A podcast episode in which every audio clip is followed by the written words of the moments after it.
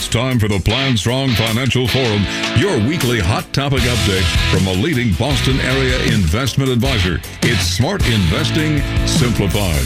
Now here's your host, Ken Carberry, with the president of Plan Strong Investment Management, Paul Parsons. And welcome to the Plan Strong Financial Forum. I'm your host, Attorney Ken Carberry, along with financial advisor Paul Parsons.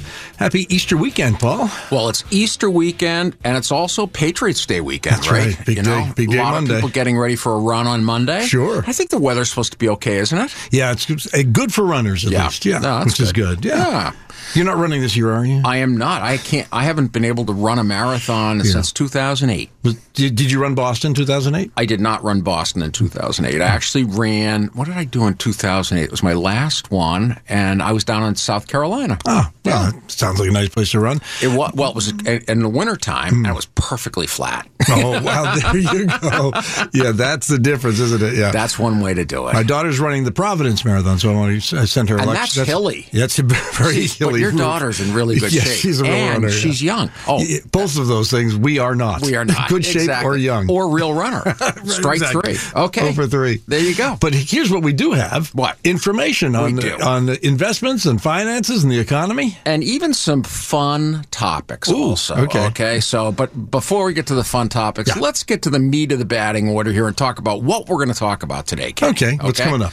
So, first of all, got to talk about the biggest business story of the week, and that was Yeah. the latest inflation. Inflation numbers. again, Yeah, yeah. I mean, I, I know, I know, I know, I get it. Yeah. Um, but the latest inflation measures were substantial, Mm-hmm. uh, and y- you can't dodge them. So you got to talk about them at least to understand what they mean. Mm-hmm. Then what I want to do is talk a little bit about what did bonds do in reaction to this latest uh, inflation information. You know what's interesting? Hmm. The market is a forward-looking beast, and you know what? The market guessed right. Okay. Okay, so the answer is the market didn't do that much as a result of this. Good point. All right. But then I want to talk about something that I think people are finally really understanding. Uh, they're getting their Q1 statements from their financial reports, probably in the mail, Mm-hmm. or certainly looking at them online, and they're saying, "Well, I get that stocks were down, but how did I how did I lose money in bonds? That's never happened before, Mm. or it rarely has happened before, right?" And so, not only were bonds down, but they were down, you know, essentially as much as stocks during the same period of time. And that's not common, is it? Uh, it's very uncommon. Yeah. Okay. And so the question on the table then is should investors abandon bonds? Ooh. Okay. There we go. Big subject. You know, you have to admit there are plenty of people looking around right now saying, I'm not sure about these stocks. Mm-hmm. You know, why wouldn't you have the exact same reaction or thoughts about your bond portfolio? Right. Right? Okay. So we'll talk about that. And then obviously the other big story of the week that frankly is much more uh, colorful Yeah. uh, is the fact that Elon Musk uh, extended an offer to buy Twitter to Right. take them private. Right. Wow. Uh, and really a fascinating uh, story there. We'll get into what that means. If you're a Twitter shareholder, you probably want to listen in on this, Mm-hmm. including what we think the probability is of that transaction occurring. Uh, and then I had another topic, which was really what are the biggest headwinds right now that may lead us uh, towards recession? Because the R word is getting mentioned more and more. Have you Mm-hmm. Right. noticed that? Oh, yeah. Yeah. So we have to talk about what are the the biggest reasons why people may be talking about the R word. Okay. Okay. And then finally, I do want to do a market update to tell people kind of where the market is, and also finally, I want to cover some of this government data that we've gotten because here's the most important part, Kenny. If we were going into a situation as we are now, where the Fed is talking about raising rates substantially, do you, if you do that and the economy's not in good shape, that's that's not going to end well. Mm-hmm. Okay. But if the economy's in good shape, the economy can actually endure um, a decent amount of, if you will, rate normalization without necessarily going into recession. Right. So it is incredibly important to have a good assessment of what's the state of the economy today, because if it isn't good, you don't want the Fed raising rates a lot right now. Because if you do, if they do, it, it I can tell you that would not end well. Okay. All right. Well, then we've got to start with the, the biggest story of the week, Paul, which That is Scottie Scheffler won the Masters. well, that was that was one A. oh, oh, But sure, let's go there. Oh, come on. You have to go there. Yeah. Because can I tell you, how many times have we seen sporting events where, you know, somebody uh, halftime somewhere has to give you a, a political message, a, a social message, something, and all they did at the end of the Masters was make you feel good. You're And right, I, you're have to tell you, I, I said to my family afterwards, I said, that was the most pleasant viewing experience I've had for so long Mm-hmm. because no one tried to tell me something. Right. They just, we got to watch a young man, 25 year old guy, right? Yeah. His first win on the PGA Tour was 40 some days beforehand. He walks into Augusta National, which by the way, talk about local knowledge. That that is just an incredible golf course and the guy goes in and he kills it. And and he not only that, he was the 54 hole uh, uh, leader. Right, yeah. And he didn't fold. Nope. He actually got better on the last day. So, I mean, it really just an astounding performance by a young man and also a humble young man. And it kind of reminded me. It's not dissimilar to when Jordan Spieth won. Right, You know, point, yeah. again, a, a kind of a he was a young guy. He's a family guy. He's just doing the best he can. Mm-hmm. You know, people said to him afterwards, "Well, did you expect to do this?" And he said, "No." You know, he said, "I, you know, I just expected to try to play my best, and Mm-hmm. you know, I hoped that things would go well. But I, I had, uh, you know, I, frankly, I never saw myself getting to this at this point in my career, and I mean, just the pure humility of the guy was." Just refreshing. Sure. You know, Oh, absolutely. You, look Yep. at something like that and you compare it to, I don't know, like LeBron.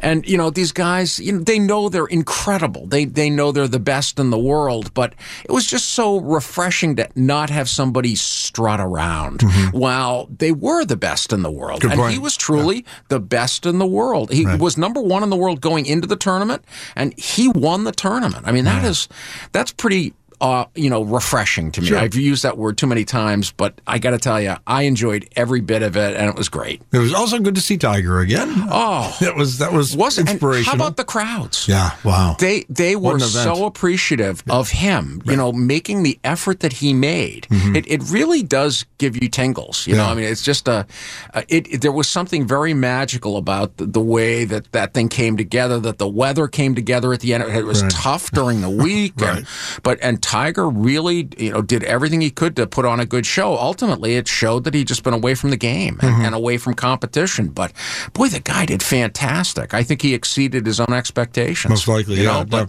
but good event, absolutely. great Yeah, event, really you know, and yeah. like I said, a feel good event. How nice was that?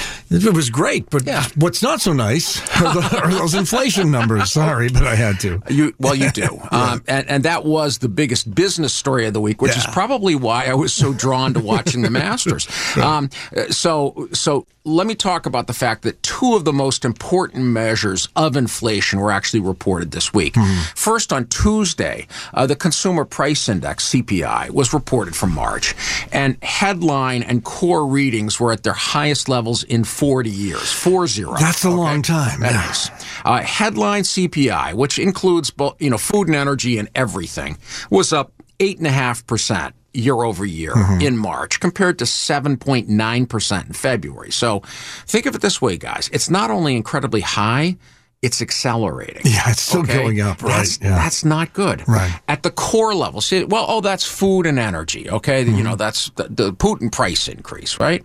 No.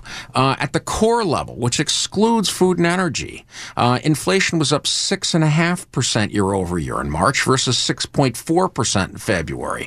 Um, and, and by the way, these numbers, these were the sixth straight month of headline inflation above 6%. Essentially more than three times the Fed target of 2%. Okay. Right. I mean, we are way beyond. Um, and if if you look at what were the biggest causes, well, certainly fuel oil, gasoline, airline fares, they were all up double digits versus the prior month. Wow. Okay. I mean, that's inflation. Uh, and at the same time, we did get some good news, and that was in auto prices. They actually decelerated sharply month over month, but they were still up very big year over year.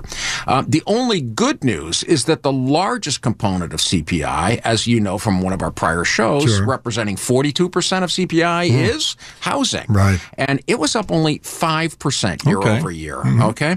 The bad news is that transportation and food, the other, the next two in line, right, were both up big. So it's no wonder why inflation numbers were as high as they were on the CPI side. Right. What about the producer price index? Well, the the prices that suppliers pay were also up big. In fact, at the headline level, PPI was up 11.2% year over year in March. 11? Uh-huh.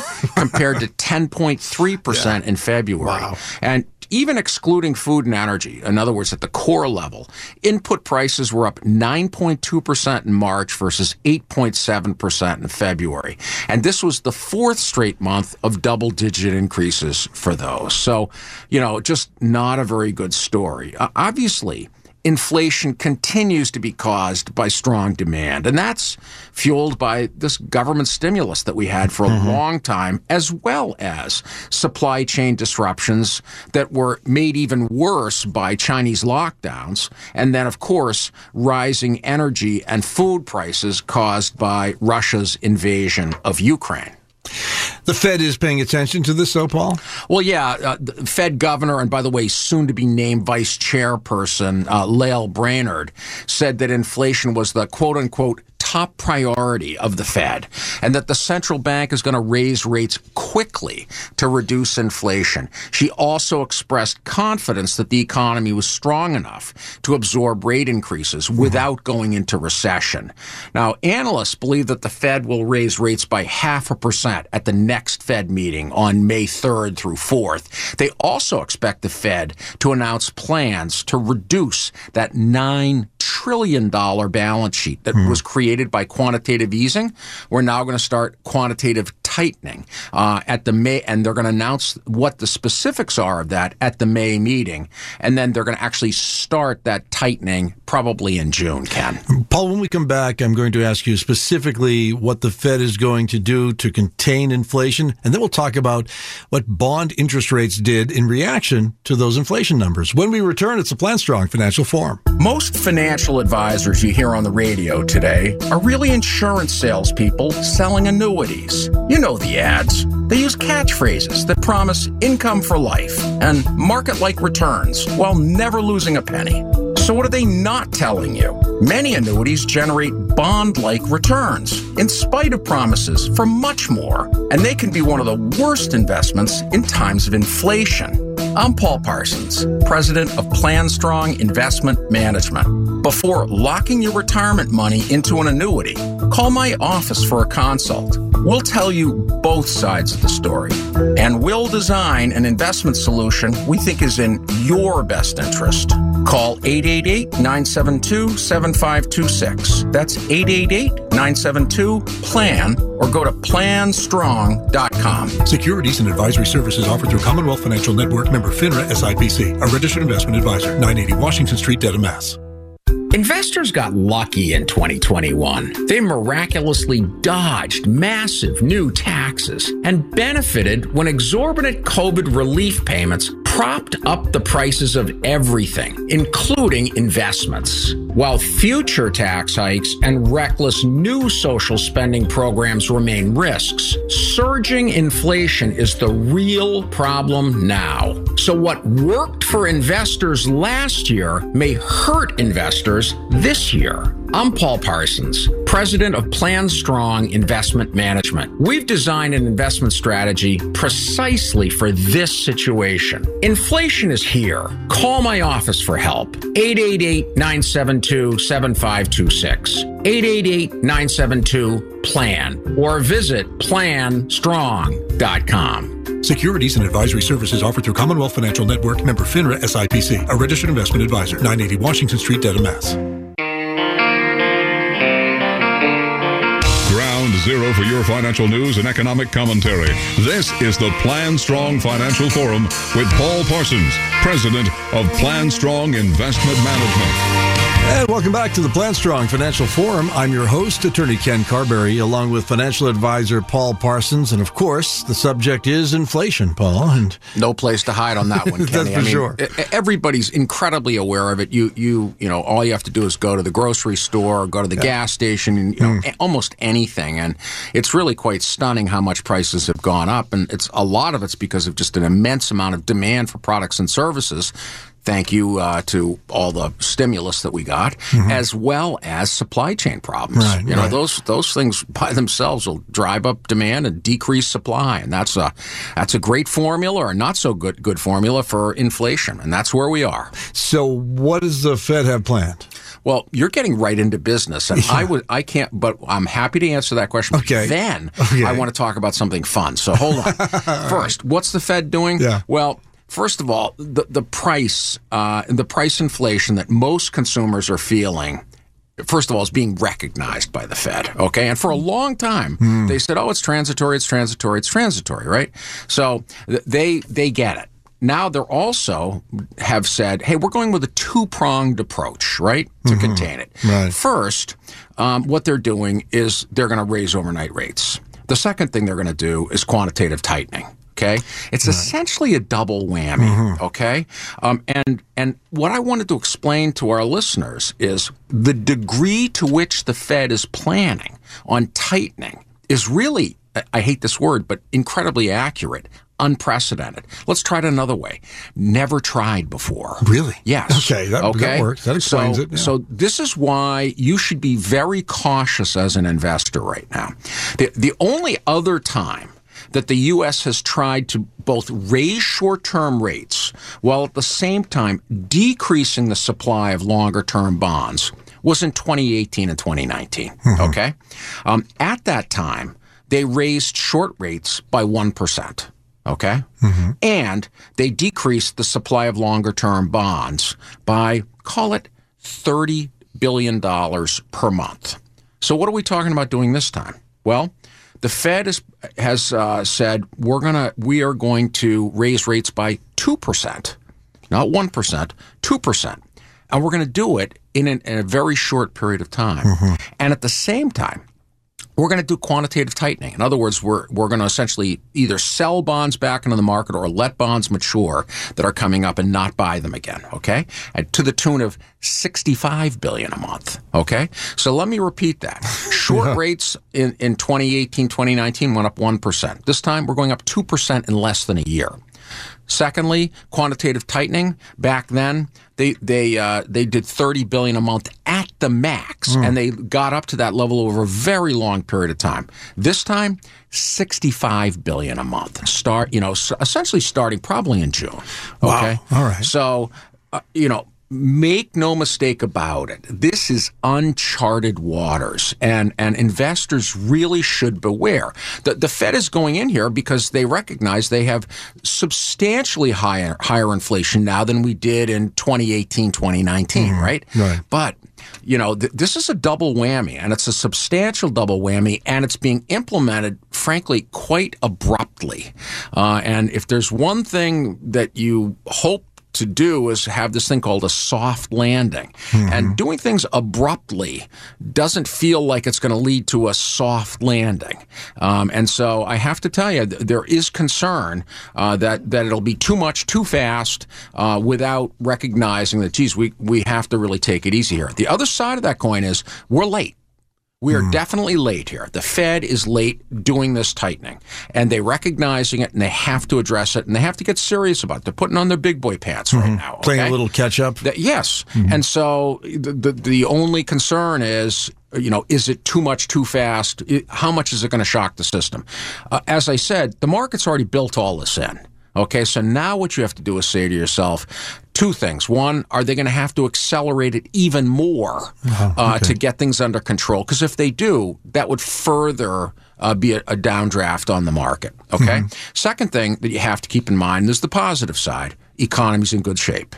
Remember, we st- said that at the beginning of the show. Right. With the economy in good shape, it's going to be a lot harder for them to mis- make a mistake, especially in the early days of this, uh, and completely knock uh, the legs out from under this market because the market and this economy is very, very good right now. I- If it was a more fragile economy, I'd be much more nervous about this uh, than uh, than I am because of the strength of the economy. So when you say too much, too fast, and, and investors should beware, what do we have to be aware of? What what might happen? Well, what might happen is the Fed raises rates. They say, "Oh boy, it didn't do enough.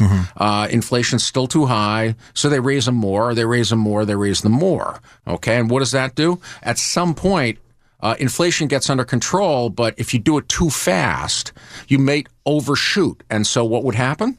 Economy goes into recession. Oh yeah, you did your job. Guess what? Inflation's under control because you know what? People aren't hiring anymore. Demand has gone away. Okay, so that's what they worry about the most. So let's talk about then bonds, Paul, because uh, Can we do the fun topic first? oh sure, Come sure. on. I, I, I played your game, but You we, did. we You do did. have to talk about, you know, I don't know. Have you been watching Ozark at all? I'm a season behind on Ozark, Paul, so don't give it away. I'm not going to give it away, but I have, compl- my wife and I have completely caught up. Oh, look at that! And Wow. can I tell you something? Yeah. It's really great. we watch we watch the end of part one of season 4 Part two comes out at the end of this month. Mm-hmm. Okay, yeah. And I think it's I've forgotten how many episodes we watched, maybe five or six episodes that made up part one. Mm-hmm. And at the end of part one, fantastic. Oh, Absolutely okay. fantastic. Yeah, That's okay. all I can tell you. It's worth watching every episode. And my wife and I were on the edge of our seats the other night. We saw the end of it. And we were like, oh my goodness, did you just see that? So it was really good. Right. Okay. Can I just say, Wyatt, he, he chose poorly. Okay. That's all I'm going to say. That's right. my hint. All right, that's- Okay. that's good Okay. hint. So now let's go back to want to talk about how bonds have done. Yeah. In all, you know, now that we've had this situation with Right. uh, with in- uh, inflation and what the inflation readings were this past week, which were you know double digits essentially, Mm-hmm. right. right? So here's what I was saying to you earlier, though. An awful lot of this is baked in. Mm-hmm. The- the- a lot of this is priced into the market. Okay. And in fact, you know, if you look at what happened to interest rates this week after we got these readings, the answer is not much. Really? Okay, yeah. Isn't that fascinating? It really is. But it tells you that the market knew that inflation was way too high Mm-hmm. and that the Fed was going to have to do some of the things they've been talking about doing. And so as a result, it didn't really make a big impact to bond yields this week. In fact, short rates, they were mixed. The the, the three month US Treasury yield increased increased a little bit from 0.7 to 0.76%. The two year Treasury yield decreased from 2.53 to 2.45%. Not much change there. And the longer end of the curve, uh, the 10 year US Treasury, slightly increased from 2.72 to 2.82%. So, you know, not big changes this week. These are big changes from the beginning of the year. Sure, And they're right. even big changes from the beginning of the month, but they are not big changes from what the market was expecting over the last, you know, week or so. So what does that indicate? Well, it, the, the bond market believes that rates are going up in the short term. They mm-hmm. absolutely believe that. They also believe that there's going to be quantitative tightening. And finally, it seems to be saying that it doesn't expect the economy to go into recession from the rate hikes because longer rates are still higher than shorter rates. Mm-hmm. Remember how we talked about oh, that yeah. yield curve Right, inversion yeah. thing, right? So the answer is so far they're hopeful and they're betting with their money that the, the Fed will be able to uh, implement, engineer a soft landing. Well, and as you mentioned at the beginning of the program, bonds have lost more than stocks year to date. So should investors abandon their bonds? Well, so you're right. First of all, uh, U.S. stocks, as represented by the S&P 500, are down about seven percent year to date, while high-quality U.S. bonds, as represented by the U.S. Aggregate Bond Index, are down about eight percent. Okay, now. If you don't think that's a big number, think this way.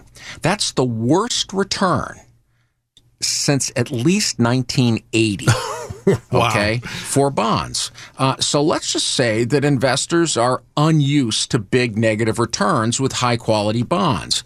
Uh, and by the way, in that time frame since 1980 till today, the worst bonds had done in a one calendar year was be down 3% in 1994. Mm. This year to date, down 8%. I mean, this is a monumental right. uh, loss for mm. bonds compared to anything that most investors have seen in their investing lifetime right. because of the bond bull market of the last 40 years. Mm-hmm. Okay? Right. So, and with stocks obviously also going down, people would tend to run to bonds. That's right. So now what do we do? well, so first of all, one of the biggest reasons that people hold bonds, uh, other than to get income from them, has been to diversify risk.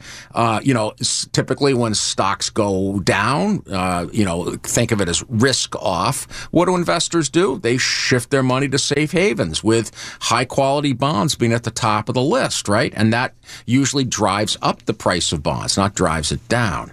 But the current environment where interest rates are low and inflation is high means that rates will likely need to go up. And that hurts existing bonds. Mm-hmm. It also hurts the value of stocks. So said another way, bonds offer poor diversification at rock bottom yields like where we have been at the start of this. So as yields rise, though, the risk in bonds falls and their diversification benefits increase. And so I put together some of the areas of the bond market that may be more appealing uh, to investors at this point, Ken. Okay. Paul, when we come back, I'll ask you specifically what parts of the bond market might be more attractive. That's when we return. It's the Plan Strong Financial Forum. This is Paul Parsons, president of Plan Strong Investment Management, and you're listening to the Plan Strong Financial Forum. If you like what you hear on our show and want me to take a look at your investments and retirement plan, Call my office at 888 972 7526. 888 972 7526. That's 888 972 PLAN. Securities and advisory services offered through Commonwealth Financial Network. Member FINRA SIPC, a registered investment advisor.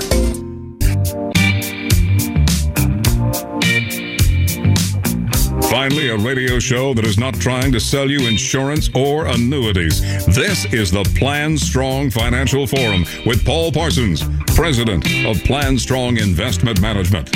And welcome back to the Plan Strong Financial Forum. I'm your host, attorney Ken Carberry, along with financial advisor Paul Parsons. And Paul, I know you've been traveling a lot lately, and uh, so you probably noticed when uh, when the government extended the travel mask mandate. I wish we were on TV right now so you could see me shaking my head. Yeah, um, that's true.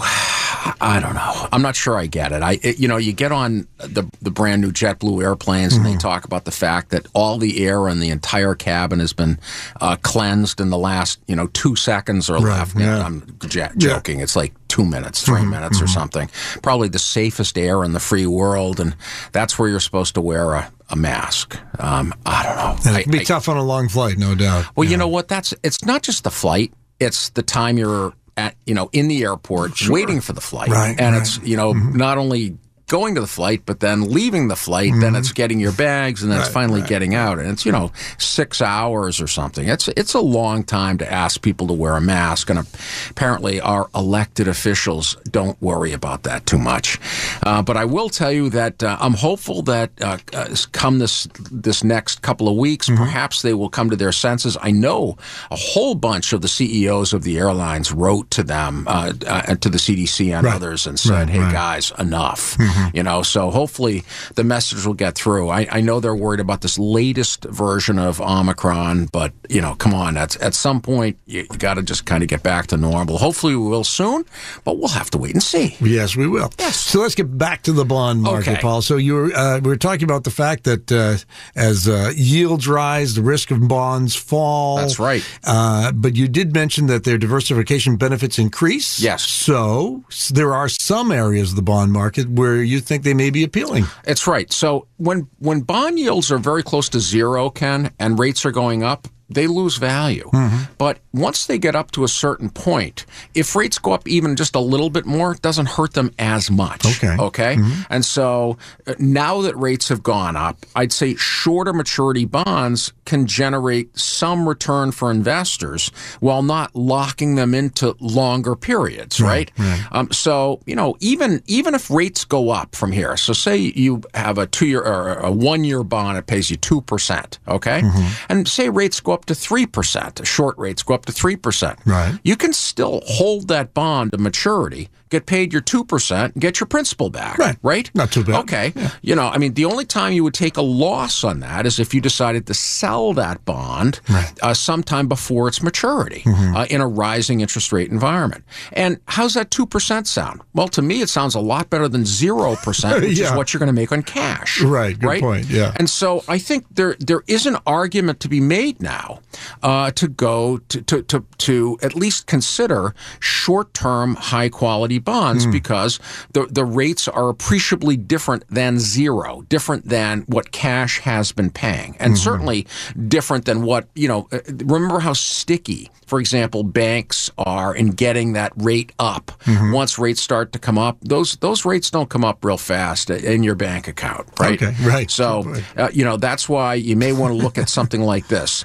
Um, uh, and by the way, high quality corporate bonds are similar to treasuries, um, except they actually pay a little bit extra. Mm-hmm. Okay. Uh, so maybe another 0.25 to 0.5 percent uh, per year uh, of interest for, say, a, a 10 year bond. So, you know, if you want to uh, maybe add just a little bit of credit risk to it and you want to hold the bond to maturity, essentially you're locking in that return. Okay. Right. So again, it, it, when you're locking in zero, that doesn't sound appealing. When you're locking in two or three percent, well, now you may be willing to do it, and at least you're going to get paid something compared to nothing. So it, it's more alluring, certainly, than it was back in the December January timeframe.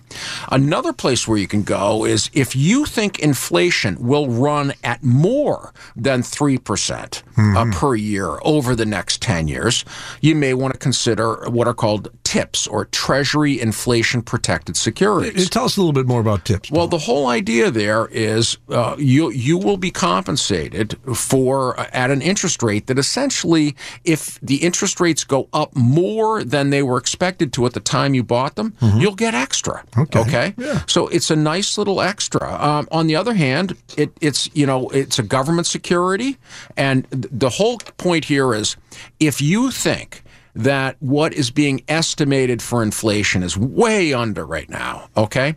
And you think, oh my gosh, no, no, no, inflation is going to be a lot more than 3% a year for the next 10 years. Then you may want to look at TIPS mm-hmm. because if you really do believe that and inflation actually does come in at 4 or 5%, you're going to make some extra money buying a tip. Okay. Those are a few ideas. Any more? Yeah. Um, while we're talking about U.S. government bonds, we should also mention Series I U.S. savings bonds. Really?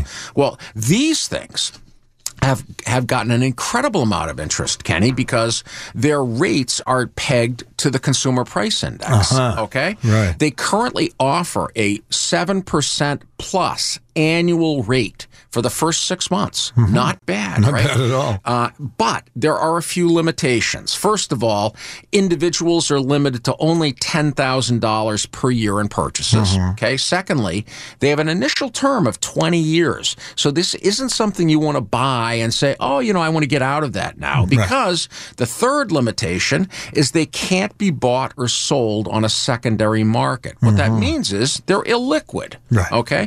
But if you want to invest $10,000 in a year uh, for something that will mature 20 years from now and you want it to be tied to the consumer price index, Right. this is a very nice way to do it. And I got to tell you, there's an immense amount of interest in this, but it's limited because it's limited to $10,000 per person per year. At- Okay. Maybe for a grandchild or something. Exactly right. Right. Okay. What else? Well, and then municipal bonds. They're they're paying rates actually pretty similar to like duration taxable treasuries. Really? Yeah. So it, think of it this way, Ken. If you've got a uh, if you got a five year U.S. Treasury paying a couple of percent, Yeah. have a five year muni paying 2%. Okay? All right. And for those who are, you know, in top tax brackets, that essentially equates uh, to a say a three to five percent pre-tax yield. That's not bad. Not bad at all. Okay, Right. Um, and if you really want to control your destiny, what you can do is buy individual municipal bonds so you can lock in that specific return again, as opposed to participating in a fund or an ETF that has to manage redemptions again. Sure. So, Right. uh, you know, quality and duration are two factors that you should c- take into account when you're looking at municipal bonds because, you know, unlike treasuries where all you care about is, is term there because credit quality, it's the best, Right. right? Sure. Uh, the only thing you have to worry about with the treasury is is how long you want to go out. With a municipal bond, it's not only how long do you want to go out, but it's also how good is the credit quality. For example, you know, is it a, a, a development authority that may go under uh, compared, you know, Orange County, think right, Right. compared to a, a, a municipal security that has you know incredible uh, credit worthiness associated with it. So there's a little more to it when you buy a muni. But in the end, make no mistake, uh, this bond bull market and the fantastic returns of the almost 40 years is over now. Uh, and, that's because bond yields got all the way down to zero. Uh, but having said that, yields are have inched up a bit now, higher than zero, and holding some less interest rate sensitive bonds like short term bonds may be productive, certainly compared to some alternatives like just cash. Right, right. Okay. T- times are changing, Paul. That's a fact. Another big story that we have to at least start on here uh, Elon Musk. Well, this one was a fun one. Yeah. Um, Musk made a bid uh, to take Twitter private this week, and I want to give you kind of the backstory on this. Okay, Ken. yeah. So two weeks ago, Musk became Twitter's largest shareholder. He bought a nine percent stake in the company, valued at around three billion dollars. And on the news, Twitter's share price went thirty percent higher. Okay, Yeah. and that was certainly welcome news to those shareholders who have seen Twitter stock really do poorly. It, it, it's declined from a price of $75 a share in March of 2021 uh, to a low of $33 in early March of this year. Uh, with Mu- Musk's purchase of the 9% position, the stock price actually recovered to about 50 bucks a share. Wow. Okay. Okay. So a few days later, Twitter said, hey, we're going to appoint Musk to the board. But Musk eventually declined the board seat, likely because it would restrict his influence on the company and his ability to take control. He would have been limited to 15% max ownership Right, as a yeah. board member. Now that's something I was unaware of, Paul. But that's Yeah. that's kind of sneaky. It- well, yeah, but He's Musk- pretty smart. He's not that dumb, right? He's not. uh, And then Musk went on a tweet storm after declining the board, Uh-huh. and he had numerous critiques of Twitter, which are always, if not, if you're not the pe- person being critiqued, it's always entertaining, Of right? course, right, yeah. Uh, and and many, by the way, many of those tweets have been deleted since then. Mm-hmm. Okay, so first of all, he suggested that Twitter was dying, since most of the top accounts rarely, if ever. Post. Really? Yeah, think about that. Wow. And he mentioned several well known people that mm. haven't posted in months and months. He suggested Twitter paid users should be allowed a no ad platform, and that would be a major business model change, uh, but one that would reduce corporate influence. Uh, of course, in this model, you would need to substantially increase the Twitter Blue subscription cost, which is only three bucks a month today. really? Okay. yeah. Uh, he also conducted a poll on whether the company should turn its San Francisco headquarters into a homeless shelter, which, you know, you just have to say, okay. And, and by the way, some of the Twitter people didn't think that was entertaining. Really? Yeah. Oh, okay. Hmm. Those in the San Francisco area, for one. And then finally, and and uh, uh, let's just leave this where it is. He conducted another poll on whether Twitter should drop the W from its name. Hmm. Yeah, so, we'll leave that alone. I, Yeah. You know, I don't know, but I, and so it really makes you wonder: is the guy just messing with him? Right. Right. Right. Uh, and and so then you get through all of that, all Yeah. those tweets, all this, some of it racy, some of it like incendiary, just all kinds of stuff. Then on this week, this Wednesday. He made a takeover offer to buy the entire company, take them private, saying he'd have to take the company private to unlock its potential. Paul, when we come back, I'm going to ask you what is Elon Musk's game here in regards to Twitter? That's when we return. It's the Plan Strong Financial Forum. Most financial advisors you hear on the radio today are really insurance salespeople selling annuities. You know the ads. They use catchphrases that promise income for life and market like returns while never losing a penny. So, what are they not telling you? Many annuities generate bond like returns in spite of promises for much more, and they can be one of the worst investments in times of inflation. I'm Paul Parsons, president of PlanStrong Investment Management. Before locking your retirement money into an annuity, call my office for a consult. We'll tell you both sides of the story, and we'll design an investment solution we think is in your best interest. Call 888 972 7526. That's 888 972 PLAN or go to planstrong.com. Securities and advisory services offered through Commonwealth Financial Network member FINRA SIPC, a registered investment advisor, 980 Washington Street, Dedham, Mass.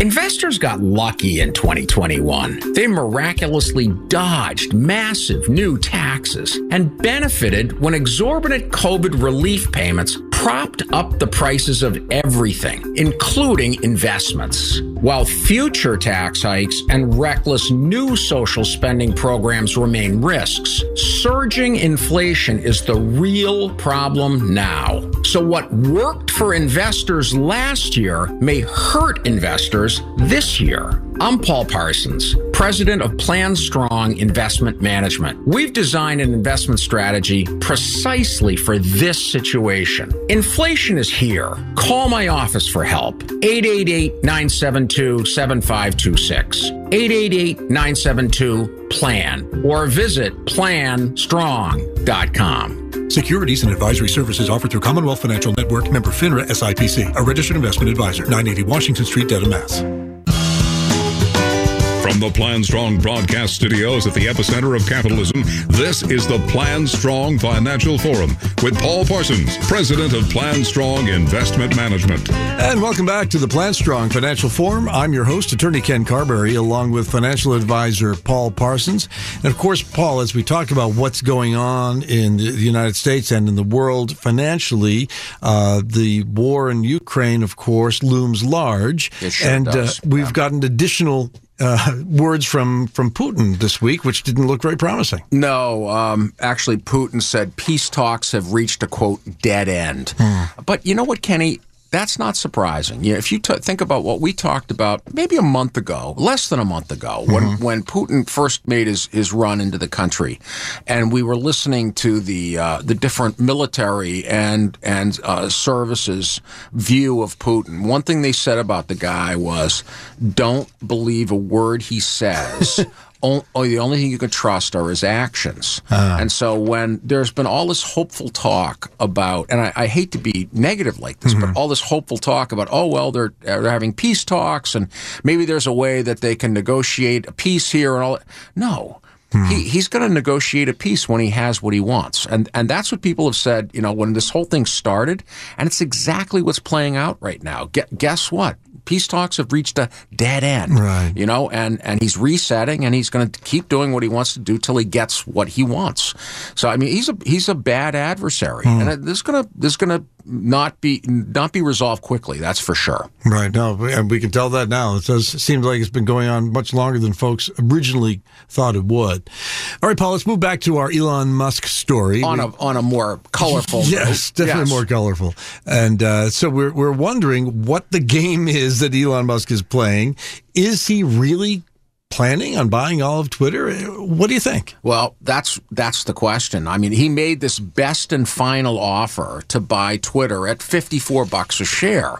And and some analysts considered that lowball. Uh, it represents only an 18% premium to the pre-offer share price of 46 bucks, and it's 30% below the stock's level a year ago. Um, it's unlikely the offer is going to be accepted. And, and the stock price on the day of the offer supports that thesis. The price just didn't move at all. Okay, so many believe uh, Musk's motivations are to actually influence Twitter's policies, which he has often criticized as too restrictive, and, and especially too restrictive on conservatives. Uh, M- Musk is a huge proponent of free speech, uh, but Twitter has a history of moderating site content and suspending users, almost always conservatives, including Trump the president, the, the literally the sitting president of the United States in 2021. Right. Um, and, and, it could be, on the other hand, it could be as simple as it's all about the Benjamins to, to, Musk. And right. the reason I say that is Twitter stock has been a real disappointment since going public in 2013. It's roughly flat since it began trading that year. Uh, and Facebook, on the other hand, is up four and a half times. Tesla's up 40 times over the same period. Uh, and also, you know, you've got other very, very important investors, like Mark Cuban, for example, that have suggested that uh, opening bids on uh, on Twitter could open the door to other big tech companies trying to buy Twitter, like mm-hmm. Google and Facebook, for right. example. Mm-hmm. Right.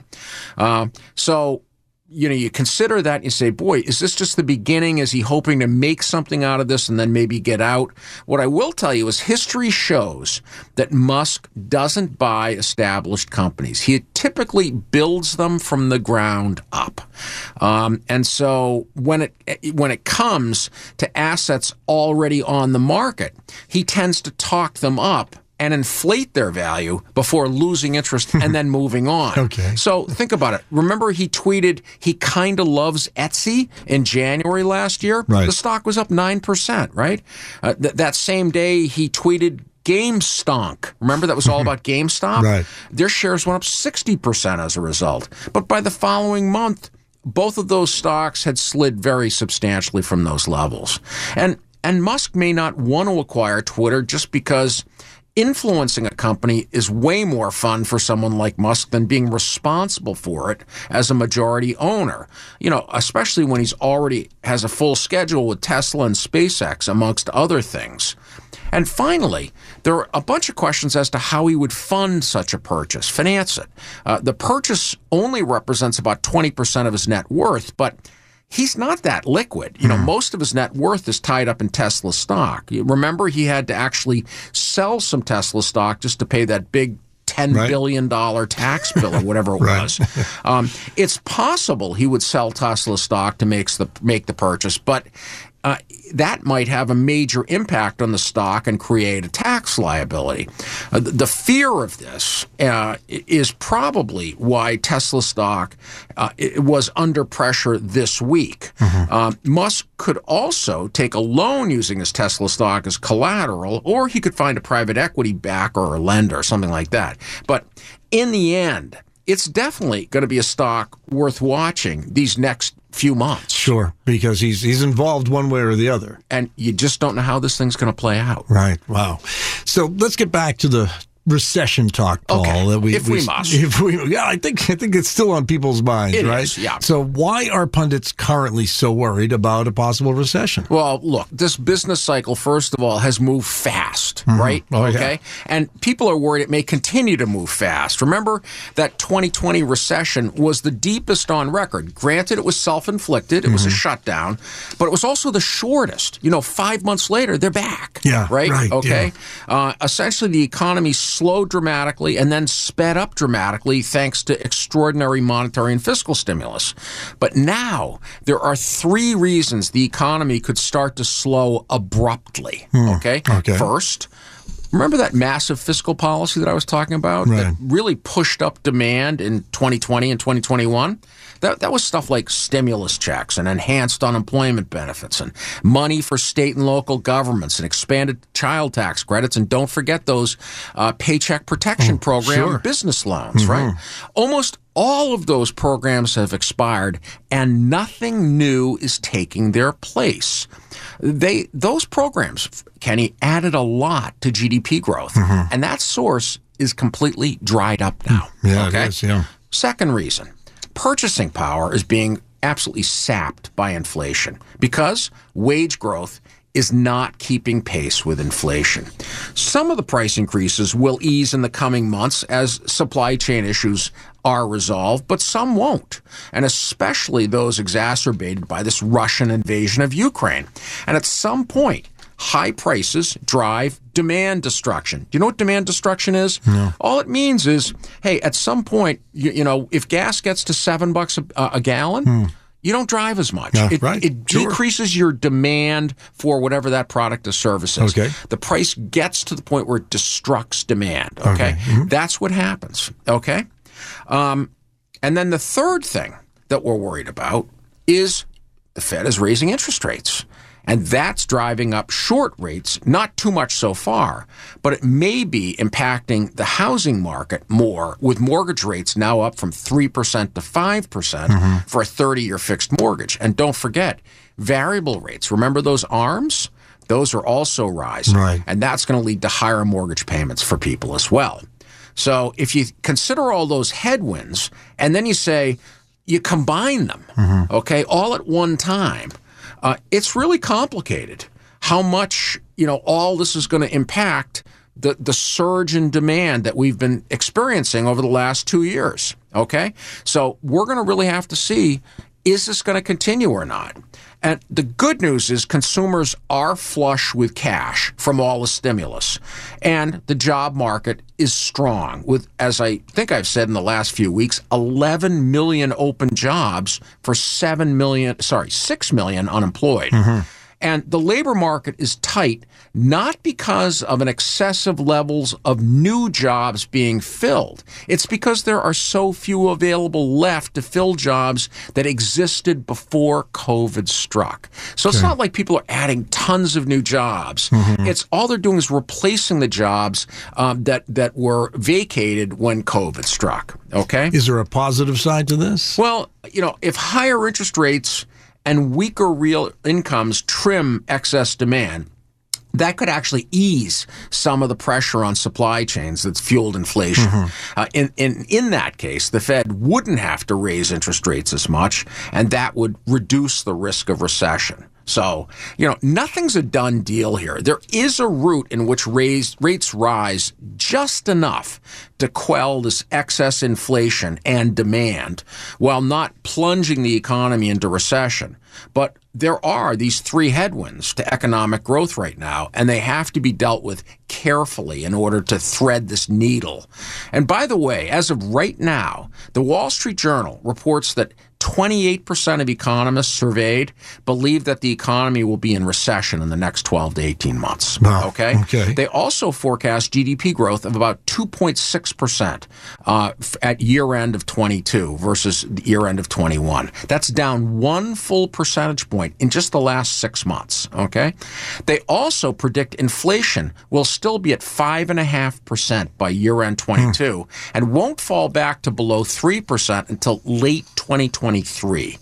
Having said all that, 63% of those economists surveyed believe the Fed will be able to rein in inflation without causing a recession. That's so called soft landing mm-hmm. because the economy is well positioned with low unemployment, steadily rising incomes, and subdued levels of consumer debt.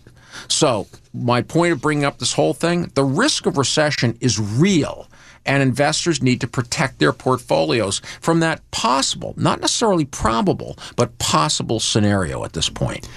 Times like these, you may want to save this number. Paul's toll free number, 888 972 7526, 888 972 PLAN, or you can go online to planstrong.com or go to Facebook, Plan Strong Investment Management. So, Paul, before we wrap up, I want to wish my wife, Mary, a happy anniversary. It's our 40th anniversary today. Well, congratulations to you guys. That's an incredible milestone. no kidding. Yeah. And here I am sitting with you. I know. I know. Yeah, you should you should get home. So, happy 40th anniversary, Mary, and happy Easter, Paul, to you and to our listeners. And I hope everybody has a wonderful holiday weekend. It's the Plan Strong Financial Forum. Plan Strong Investment Management is located at 980 Washington Street, Dedham, Mass. 02026 and can be reached at 888-972-7526. Securities and advisory services offered through Commonwealth Financial Network member FINRA SIPC. A registered investment advisor, Paul Parsons, representative. This radio show is for informational purposes only and is not a solicitation or recommendation that any particular investor should purchase or sell any particular security. The information contained herein is obtained from sources believed to be reliable, but its accuracy and completeness are not guaranteed. Neither Commonwealth Financial Network nor your representative provides tax advice. Indexes are not managed and do not incur management fees, costs, or expenses and cannot be invested in directly. Past performance of an index does not guarantee future results.